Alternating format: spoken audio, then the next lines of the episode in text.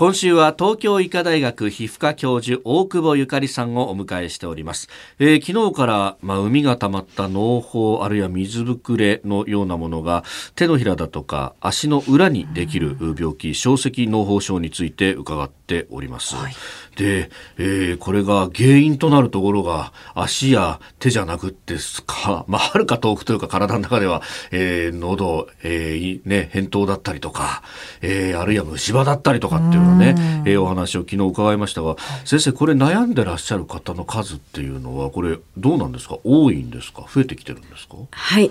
ある調査によりますと大体12、3万人ぐらいかなということが言われてますね。国内ではい。ただやはりまだまだですね診断されてない方がいらっしゃるんじゃないかと思うんですよ。ですのでもう少し多いんじゃないかなというふうに思います。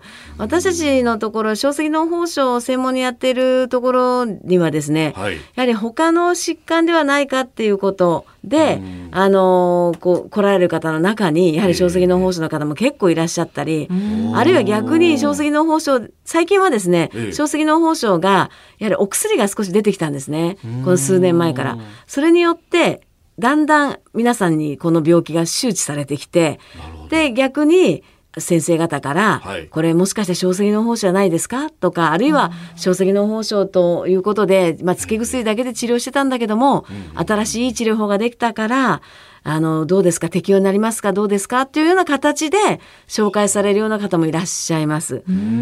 ですので、まあ、だんだんその治療の進化とともにですね、はい、今まではっきりしてなかったあ病名がついてなかったような方も小石脳胞症として診断される方は増えてきているっていう意味では少しこう分かってきているという意味で少しずつ増えてるかもしれませんね。はい。これってその人に移すことっていうのはあるんですか？あ、それはね全くないです。全くない。はい、全くないです。この先ほど言った小さい水ぶくれ小さい海ですね。はい、それは無菌性なんです。菌はいないです。あ、そうなんです、ね、はい、いないです。いないです。ですので単にその白くなっていても、はい、海の中海っていうのはこの白血球体の中に回ってる白血球ですね。白血球が集まっちゃうんですね。こう吸い寄せられて皮膚の中に白血球が集まってしまってるわけです。でそれが白く見えるだけでその中には菌はいないんです。ですから人に移すことはありません。あの小石脳胞症で他に何か注意することっていうのはあったりしますか？はい、あの重要な点はですね、ええ、これは発症にあのタバコを吸ってる方が圧倒的に多いんですよ。へえ、うん、そうなんです。それで大体ですね6割から8割ぐらいデータによって8割ぐらいっていうのもありますけど大体6割ぐらい今日は皆さん吸ってるんですよ。ですからあのその全人口から考えるとその6割吸ってるってありえないですよねやっぱりね。ですから特に女性で。と、い、いうことはやはりかなりタバコが発症に関係しているということで、まあ、それさまざまなあのいろいろなデータは出てきています。あのタバコとの関連ということはあのいろいろ分かってきています。それはタバコがあの先ほどお話したような扁桃扁桃にも悪さをするというようなことですね。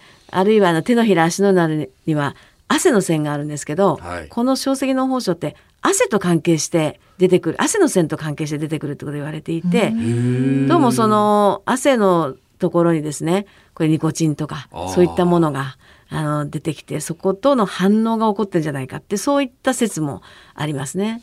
であの実際にそういったデータを出されているあの論文もあります。ということで、はい、ともかくタバコ喫煙をやめる禁煙っていうのがかなりもう絶対条件になってきますね。治療の中では。なるほど。はい。タバコっていろんなあの本当にいろんな病気の悪さするんですけども小石脳胞症でも明らかですね。はい。